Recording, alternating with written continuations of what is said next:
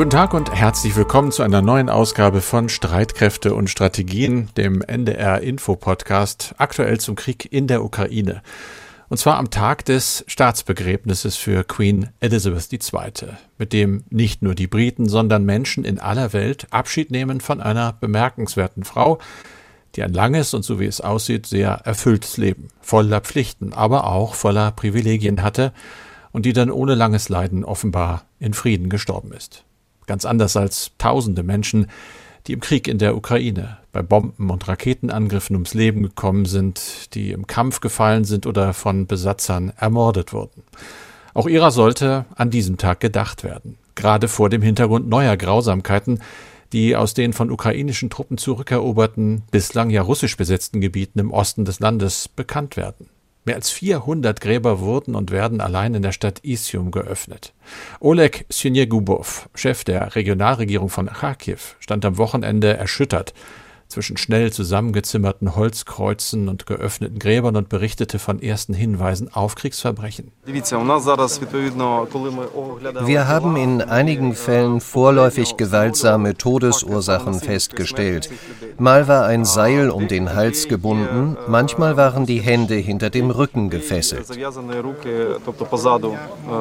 Es gäbe klare Beweise für Folter und erniedrigende Behandlung von Menschen. Außerdem Beweise, dass russische Soldaten auf Leichen in Gräbern aus Spaß noch einmal geschossen hätten. Das hat der ukrainische Präsident Zelensky gesagt. Russische Soldaten hätten damit wie im Frühjahr in Butscha, also in dem Vorort der Hauptstadt Kiew, gegen das humanitäre Völkerrecht verstoßen. Oder waren es vielleicht Söldner der als besonders brutal verschrienen Wagner-Truppe? Die rekrutiert Nachwuchs auch in russischen Gefängnissen. Ein entsprechendes Video ist jetzt aufgetaucht und gibt einen Einblick in die sonst verborgene Welt dieser privaten Putin-Helfer. Das ist ein Thema in diesem Podcast. Ein anderes ist der Einsatz iranischer Drohnen durch russische Einheiten. Und im Schwerpunkt geht es um die Frage, ob es auch in anderen Staaten eine Zeitenwende gibt und wenn ja, wie die aussieht. Ich spreche darüber mit Andreas Flocken, dem sicherheitspolitischen Experten bei NDR Info. Mein Name ist Carsten Schmiester. Ich arbeite in der Aktuellredaktion. Es ist Montag, der 19. September. Das Gespräch zeichnen wir auf um 16 Uhr, Andreas. Und es geht wie immer am Anfang um die aktuelle Lage, um die Offensive. Wo siehst du da im Moment den Schwerpunkt? Ja, Carsten, lass uns zunächst erstmal auf den Süden blicken, denn in der Nähe hm. der Stadt Mikolajew ist nach ukrainischen Angaben das Gelände eines Atomkraftwerkes mit einer Rakete angegriffen worden. Die drei Reaktoren seien allerdings weiterhin intakt. Es seien jedoch Gebäude auf dem Gelände beschädigt worden. Außerdem habe es an Hochspannungs Leitungen und an einem Wasserkraftwerk in der Nähe Schäden gegeben.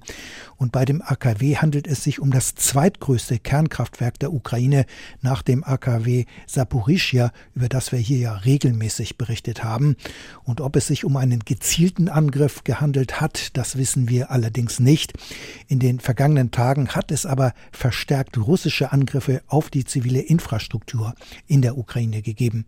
Und wenn wir jetzt einen Blick auf den Nordosten werfen, Dort sind die ukrainischen Verbände weiter dabei, ihre Geländegewinne abzusichern. Ein Teil der Truppen hat aber inzwischen den Fluss Oskil überquert. Östlich davon versuchen ja russische Streitkräfte eine neue Verteidigungslinie zu errichten. Im Donbass sind ukrainische Truppen offenbar dabei, einen Angriff auf die Region Luhansk vorzubereiten. Voraussetzung ist jedoch, dass die Stadt Liman eingenommen wird.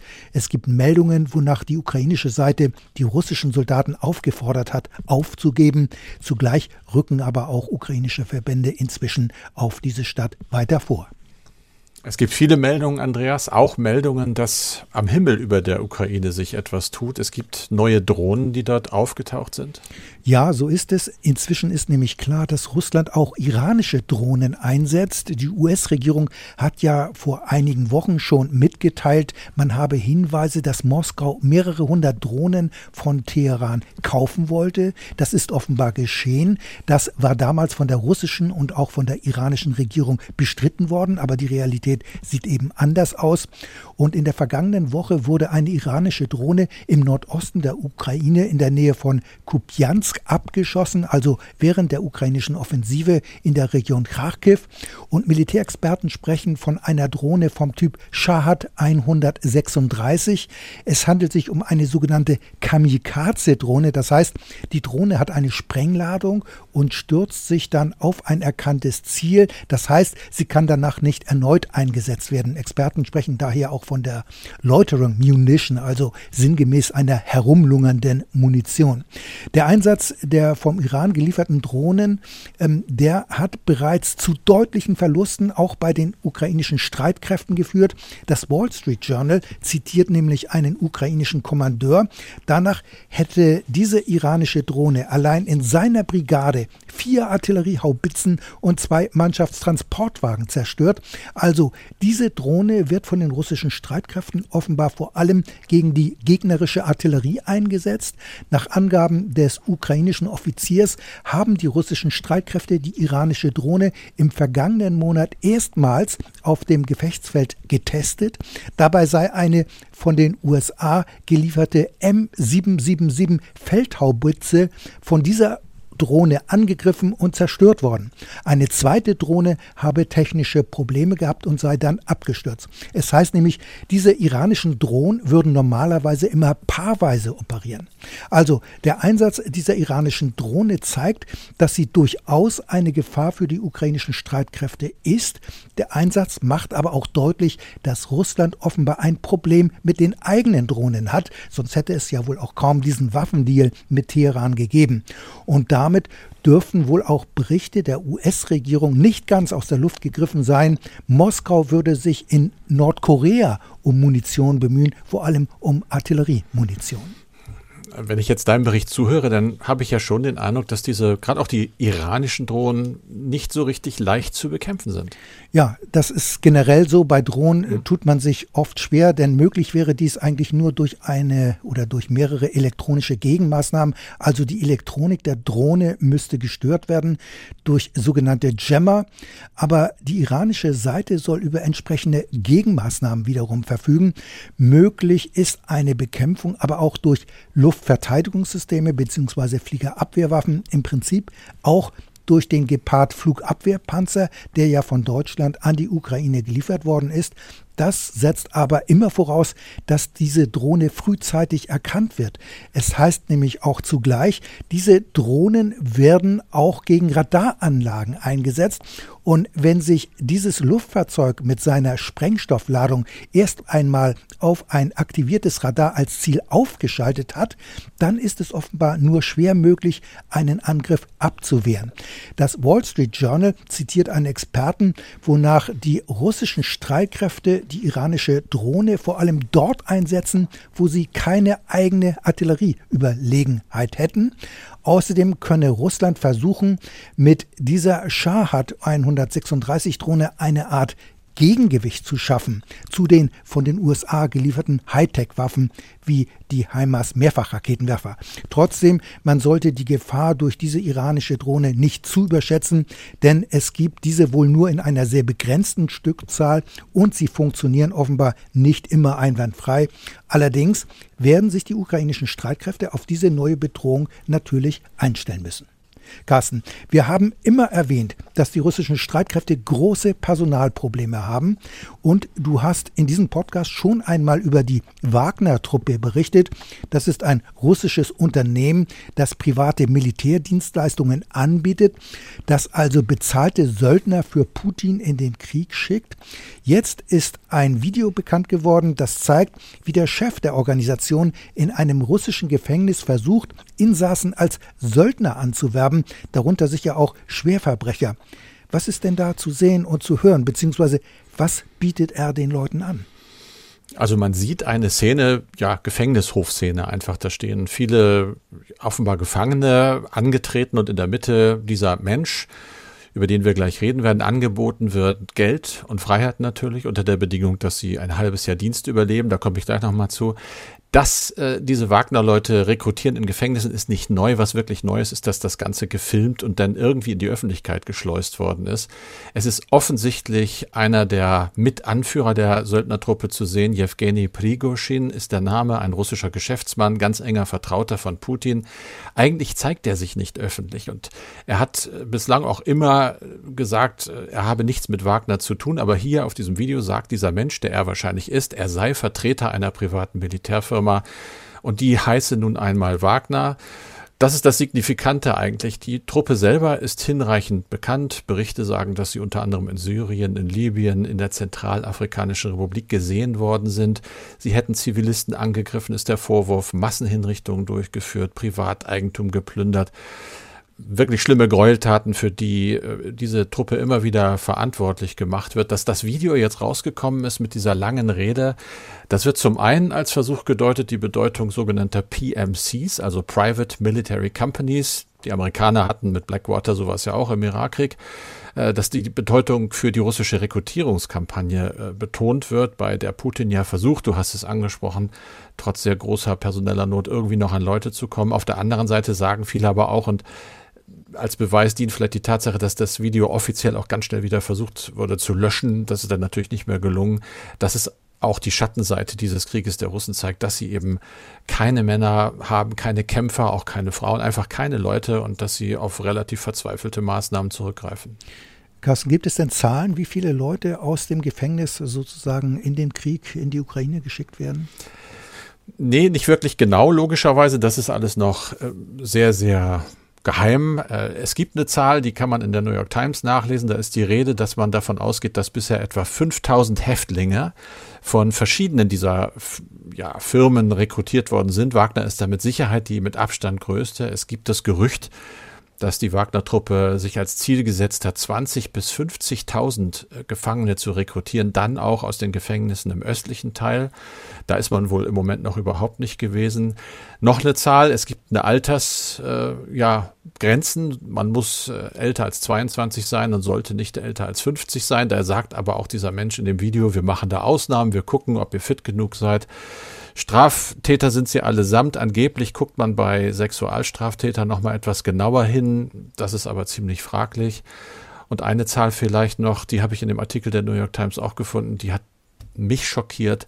Dort wird Olga Romanova zitiert, Gründerin von Russia Behind Bars, einer Wohltätigkeitsorganisation, die sich um Sträflinge und ihre Familien kümmert. Und die hat gesagt, dass im Moment nur etwa 10 Prozent der Sträflinge, die sich seit Mitte Juli über diese Firmen dem russischen Krieg angeschlossen hätten, Anfang September noch am Leben gewesen seien. Das heißt, eine schreckliche Opferzahl, da kann man wirklich sagen, das sind Himmelfahrtskommandos wahrscheinlich, das sind äh, ja grausame Zahlen, die können ja auch nicht einfach den Dienst quittieren, denn hinter diesen Wagner-Einheiten sind andere Wagner-Kämpfer, die den Auftrag haben, Deserteure sofort zu erschießen. Ja, das ist ja eine erschreckende Entwicklung. Ja. Ähm, da ja. muss man gucken, wie das dann sich da weiterentwickelt.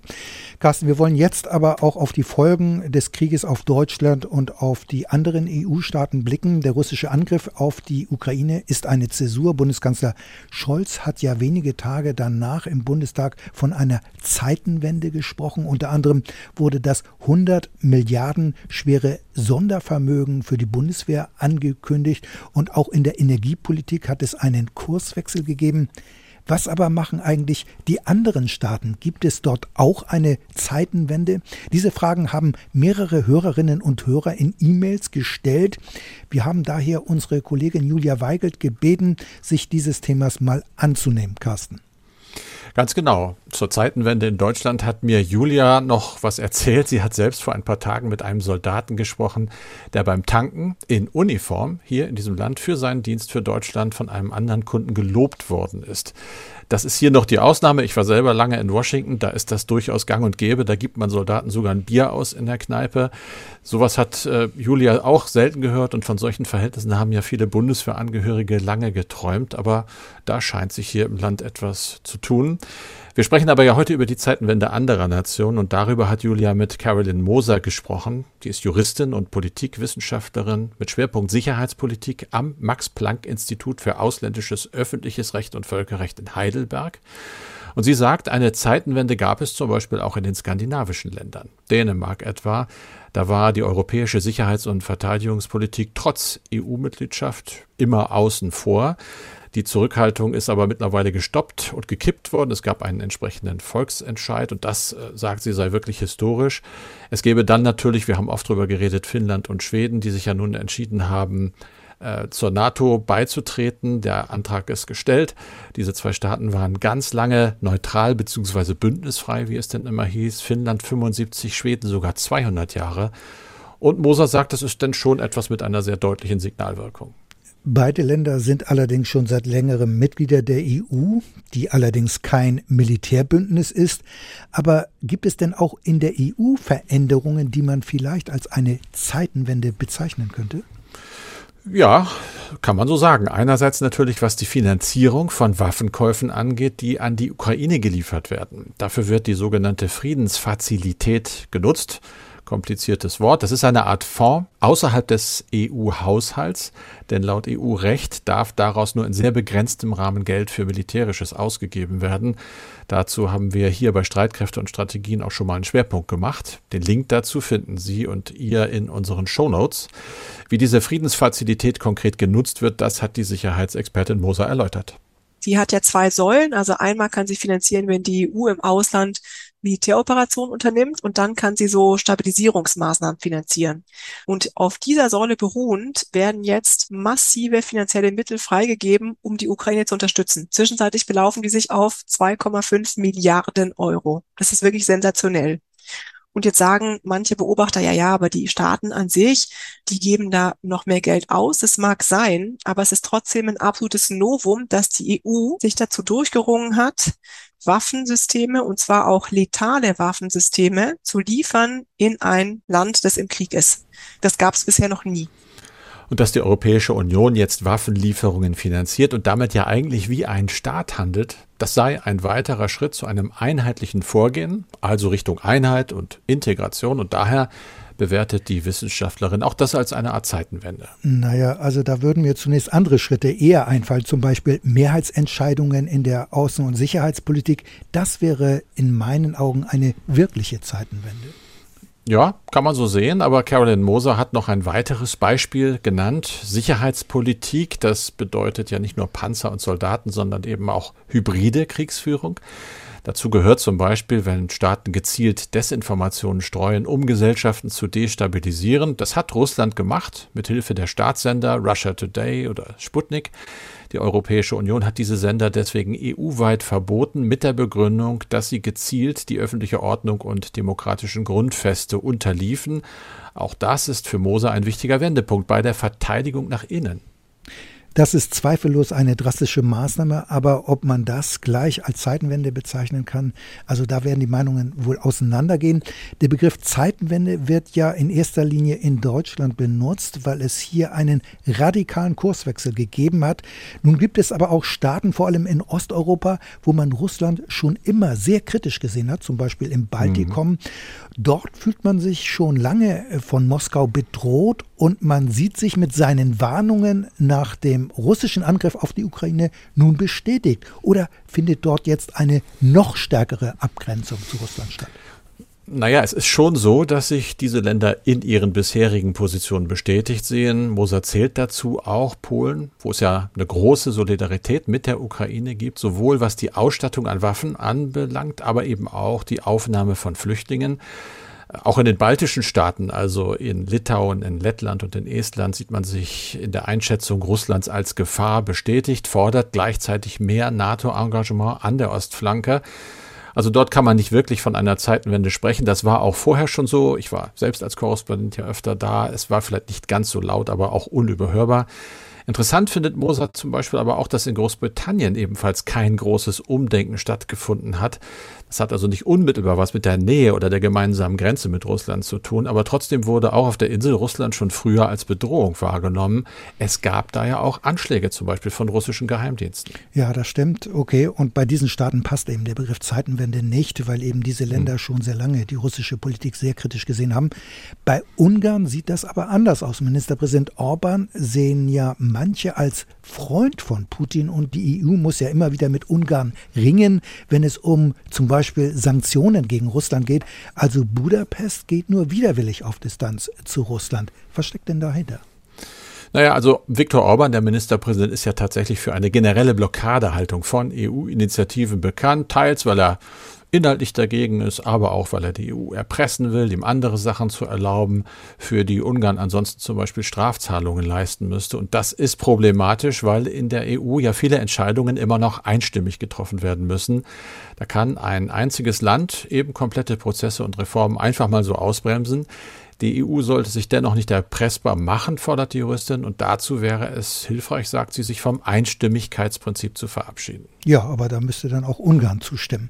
Lass uns ja. doch zum Abschluss nochmal über den Atlantik schauen in die USA. Äh, Carsten, gibt es dort ein Umsteuern, eine Art Zeitenwende? Wendet sich Washington wieder stärker Europa zu oder bleibt China weiterhin die Herausforderung Nummer eins? Naja, also die USA sind natürlich auch eine pazifische Macht und sie blicken vor allem auf die Entwicklung in Asien. Das ist immer so. Das war vor dem Krieg natürlich stärker. Washington hat jetzt erstmal seine Militärpräsenz in Europa seit Beginn des Ukraine-Krieges wieder verstärkt. Es ist halt eben nur fraglich, ob das auf Dauer so bleibt. Carolyn Moser, andere Leute auch, Fachleute gehen davon aus, dass das natürlich in Washington immer davon abhängt, wer gerade im Weißen Haus regiert. Jetzt nehmen wir mal an, Donald Trump käme zurück. Ich sage jetzt nicht, was ich davon halte, einfach mal angenommen, denn wissen wir, dass die Situation komplett anders aussehen würde. Der hat sich ja in seiner ersten Amtszeit vielleicht ja auch der einzigen eindeutig dazu geäußert. Deswegen sagt sie, ist es ratsam, wenn die EU die militärischen Fähigkeiten zügig so ausbaut, dass die Abhängigkeit von den USA weniger wird und zwar schnell. Ja, und diese Notwendigkeit wird allerdings schon seit Jahren immer wieder betont, aber von einem Durchbruch kann man hier wirklich noch nicht sprechen. Das gesamte Interview mit Carolyn Moser finden Sie, findet ihr auf unserer Homepage unter ndr.de-streitkräfte. Und dann gibt es ja auch immer noch die bekannte E-Mail-Adresse von uns, streitkräfte mit ae.ndr.de. Da könnt ihr, da können Sie uns schreiben. Jemand, der es gemacht hat, ist Oliver May aus Karst bei Düsseldorf. Kurze Frage, Andreas, zum Schluss dieses Podcasts. Warum wird das Thema Luftwaffe so wenig beleuchtet? Ich höre hier ja auch wieder von Drohnen, von Raketen, Raketenabschüssen von Flugzeugen, aber einen eigentlichen Luftkampf oder Fliegereinsätze scheint es nicht zu geben. Ja, äh, zunächst einmal danke für die Mail. Wir müssen aber vorweg immer noch darauf hinweisen, dass wir nur über öffentlich zugängliche Informationen verfügen. Äh, das sind oft nur, ich sag mal, Informationsfetzen, also Puzzlesteine, die wir versuchen zusammenzusetzen, um in etwa ein Gesamtbild über den ein oder anderen Aspekt des Krieges zu bekommen. Und das bezieht sich nun auch auf die Mail von Oliver May und die dort angesprochenen Luftkämpfe. Darüber gibt es öffentlich kaum Informationen, aber es spricht eben vieles dafür, dass diese sogenannte Dogfights, also Luftkämpfe zwischen den Flugzeugen eine nur sehr geringe Rolle spielen, wenn überhaupt. Denn die Ukraine setzt vor allem auf eine bodengebundene Luftverteidigung, also auf entsprechende Flugabwehrsysteme wie die S-300. Die Slowakei hat ja dieses hochkomplexe System auch an die Ukraine abgegeben. Und zu nennen sind außerdem diverse Schultergeschütze, Flugabwehrsysteme wie Stinger oder auch Strela, ein altes System der ehemaligen Nationalen Volksarmee, das in der Anfangs Anfangsphase des Krieges von der Bundeswehr geliefert worden ist an die Ukraine. Die Luftstreitkräfte beider Seiten sind aber weiterhin im Einsatz. Das heißt, Russland hat keineswegs die volle Luftüberlegenheit in der Ukraine errungen. Das war für viele Beobachter eine Überraschung. Es kommt aber trotzdem immer wieder zu russischen Luftangriffen. Es hat sich aber hierbei gezeigt, dass die Flugzeuge oftmals gar nicht erst in den ukrainischen Luftraum eindringen, wohl in erster Linie wegen der Boden bodengebundenen ukrainischen Luftverteidigung. Das heißt, die russischen Maschinen feuern ihre Raketen bzw. Marschflugkörper oft bereits aus großer Distanz ab und befinden sich dabei noch im russischen Luftraum oder im Luftraum von Belarus. Und vereinzelt versuchen Kampfflugzeuge aber auch, die eigenen Bodentruppen zu unterstützen durch sogenannte Luftnahunterstützung. Da muss man natürlich dann in den Luftraum eindringen. Auf russischer Seite hat es aber diesen äh, auch Close Air Support genannten Angriff, anfangs allerdings fast gar nicht gegeben. Das hat sich nach der Verlagerung des russischen Schwerpunktes in die Ostukraine etwas geändert. Zu hören ist außerdem, dass die ukrainische Seite die Offensive im Süden in der Region Cherson mit Kampfflugzeugen unterstützt. Also die Luftstreitkräfte werden durchaus eingesetzt, aber über direkte Luftkämpfe zwischen den Kampfflugzeugen ist aber kaum etwas bekannt. Und das war's schon wieder für diesen Podcast mit Andreas Flocken und mit Carsten Schmiester. Wir sind dann am Mittwoch wieder da für Sie, für euch, mit einer neuen Ausgabe von Streitkräfte und Strategien. Und ganz zum Schluss gibt es natürlich noch einen Podcast-Tipp, eine Empfehlung, und zwar die Empfehlung eines Podcastes, der sich mit der Frage beschäftigt, wie wir in Deutschland künftig Energie erzeugen können, und zwar ohne Gas aus Russland und vor allem umweltfreundlich. Im NDR-Info-Podcast Mission Klima geht es aktuell um die Agri-Photovoltaik. Also kurz gesagt, oben Solarmodule, unten ein Trecker oder eben oben Strom, unten Schnittlauch. Das Potenzial von Photovoltaik über dem Acker, das ist enorm, denn nur vier Prozent der landwirtschaftlichen Fläche Deutschlands würde ausreichen, um den gesamten Strombedarf hierzulande zu decken. Wie das genau funktioniert, das hört ihr, das hören Sie in der aktuellen Folge von Mission Klima und auch diesen Podcast gibt es in der ARD Audiothek.